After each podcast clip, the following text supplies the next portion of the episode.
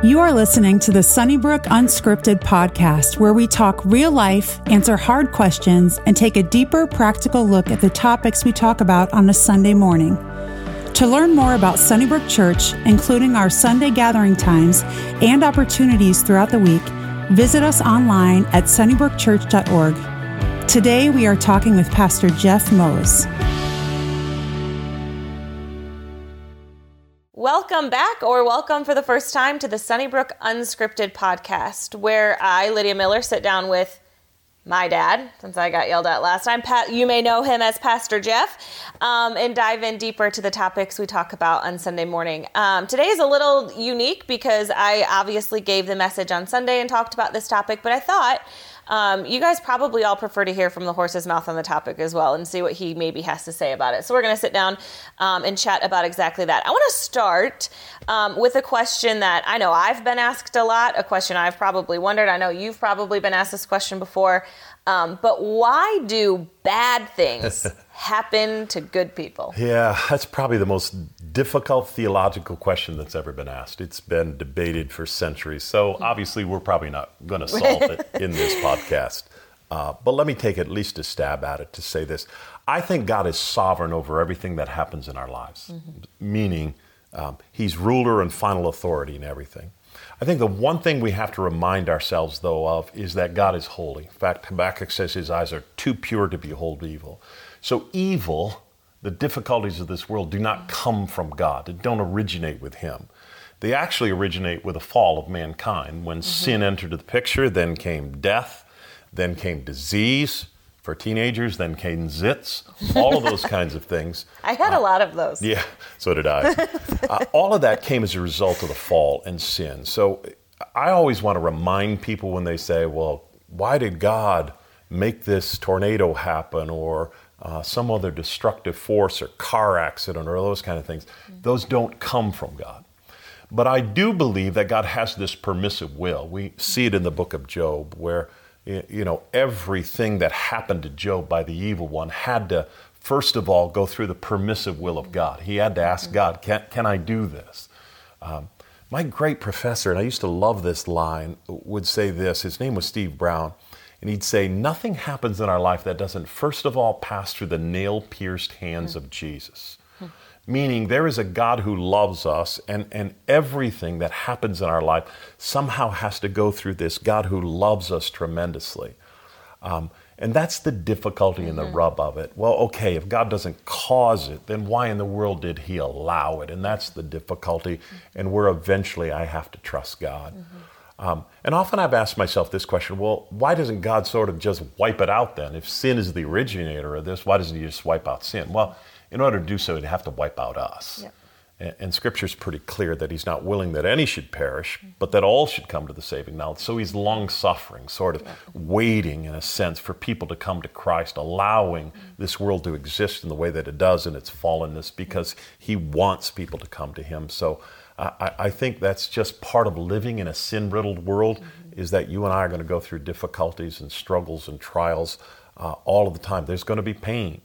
But I think to, to remind ourselves, especially in the midst of pain, there's also good that's resulting mm-hmm. in that. There's an intimacy that's created with God. Uh, my friend Phil, who was an elder here, I, I remember as he walked through cancer and then he uh, got mm-hmm. healed a little bit and he moved farther away from me. He said, I, I actually missed the mm-hmm. intimacy that that brokenness in, in yeah. his own life and fear and all of those kinds of things had caused. So, so there's an intimacy with God. We, we know his promise, Romans 8 28, that somehow he's going to take even the difficulty yeah. in our life, he's going to use it for good. Mm-hmm. I think it gives to us an eternal perspective. Yeah. I know as I've walked through difficulties in my own life, I, you know, there's a point in time you remind yourself, this is not my home. Mm-hmm. My home, the home of believers, is in heaven. Mm-hmm. And so I think it gives you a new perspective. There is good that comes out of it. I recognize it's not good mm-hmm. when we're going through hurt and pain, and we just need to acknowledge that before God. But good does come out of it. I was listening um, to a sermon by a gal who lost her husband really unexpectedly. Um, and she spoke about that. She said, I, I just have to rest in the fact that I know God is sovereign, but I also know He promises to do good. So instead of asking myself, why did this happen? I've been asking myself, what does God want to Yeah. do with this? I, I think the why question can be very frustrating, and I get the desire. Yeah. I really do. And I do think God is going to give us clarity in that in mm-hmm. heaven one day. Mm-hmm. When we're in His presence, I actually think He's going to show us how Yeah. He was working for our ultimate good, even though we didn't like it. Mm-hmm. Uh, but I, I- think that's what we've got to do. I think it comes back to resting and trusting in the character of who God is, Yep. knowing the beginning from the end, mm-hmm. knowing what's best for us, loving us more than mm-hmm. we love ourselves. I think we've got to trust in that in the midst of difficulties. So as we ask that question, let's ask it in a more personal way. Um, I think it'd be interesting for you to talk about trials that you've experienced because I know that you obviously have, and what that did for you and your faith, and how you were able to maybe find joy or at least perseverance in it. You know, it's funny, and again, uh, let's talk specifically. I'll, I'll just be real honest with you here for a moment. When I walked through some health issues recently, you know, I was diagnosed with prostate cancer, then I had a what was a brain tumor. I didn't know if it was benign or if it was malignant. Thankfully, it had ended up benign. But there's this point in time, I think, that you have to recognize when those things come your way. Um, it, it you're not happy. It's not good. It doesn't feel that way. I I think joy comes out of that uh, in recognition after the time. But let's just be honest with each other. When you're in the thick of it, you, you don't feel the joy. You don't feel the love of God. You don't feel goodness. I think it's one of the reasons James said it this way: consider it pure joy when you face trial. Consider is this idea of, okay, after I get through it, now I, I, I look back and I see what God did. But in the midst of that, uh, I didn't see it. Uh, on the other side, though, I thought it brought, um, you know, an intimacy with God, the very thing we just talked about. The other thing I thought it did is it, it, it made me much more tender to people that go through difficulties. When you've experienced pain and fear and all of those kinds of things, now all of a sudden it opened up doors of ministry for me to really feel what other people feel. Before I tried to empathize with what people were going through, but now all of a sudden when you go through it yourself, I think you have the ability to do so.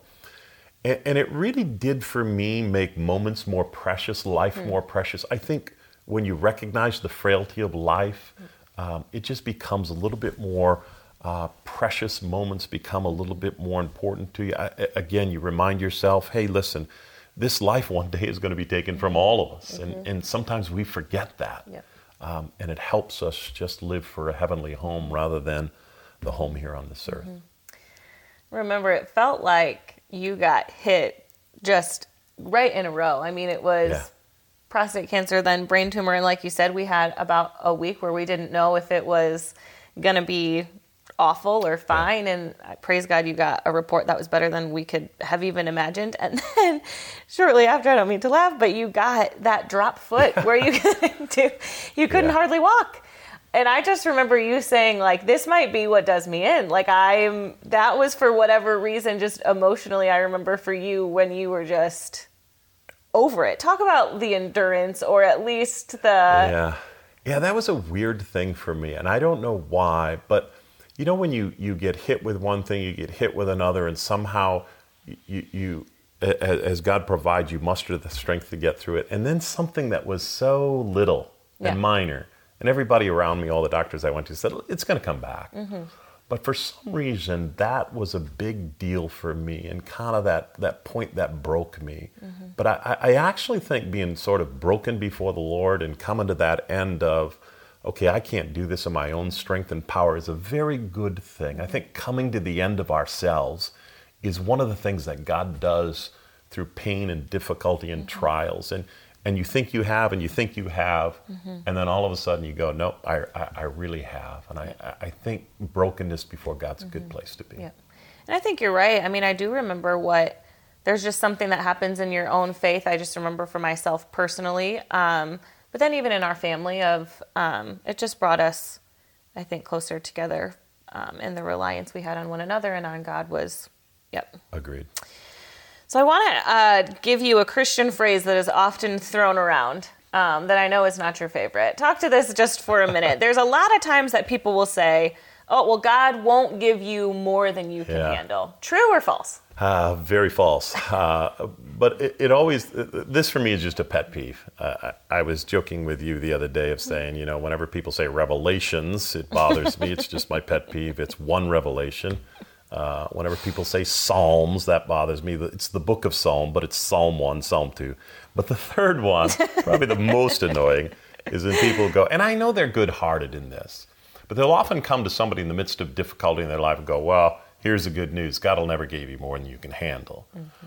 I, don't see that anywhere in Scripture. Usually they're taking the Scripture I talked about before from 1 Corinthians chapter 10 and they're taking what is said about temptation and they're using it towards suffering and difficulties mm-hmm. of life. God's never going to give you more than you can handle. He's going to provide a way of escape. He's actually not talking about that. I think God often gives you more than you can handle for what we just talked about, to bring you to the end of yourself, to the point that you have nowhere to look but up, that you have no one to trust but God in the midst of that. So I think, and we're going to do a sermon on this, so I don't want to give you the full mm-hmm. answer. Uh, or everybody will fall asleep on Exactly. But I really believe God often gives you more than you can handle to bring you to the end of yourself. Mm-hmm. I want you to speak um, to kind of close this to someone who feels like they've been given more than they can handle. If you kind of take yourself back to when you felt like this is more than I can handle, right? What would you speak to someone directly if they feel like they're in a season of I don't know if I can handle yeah. this. You know, it's funny. I have several people around me right now mm-hmm. that, that are going through that. Um, close friends, uh, relation, people that are going through difficulties right now.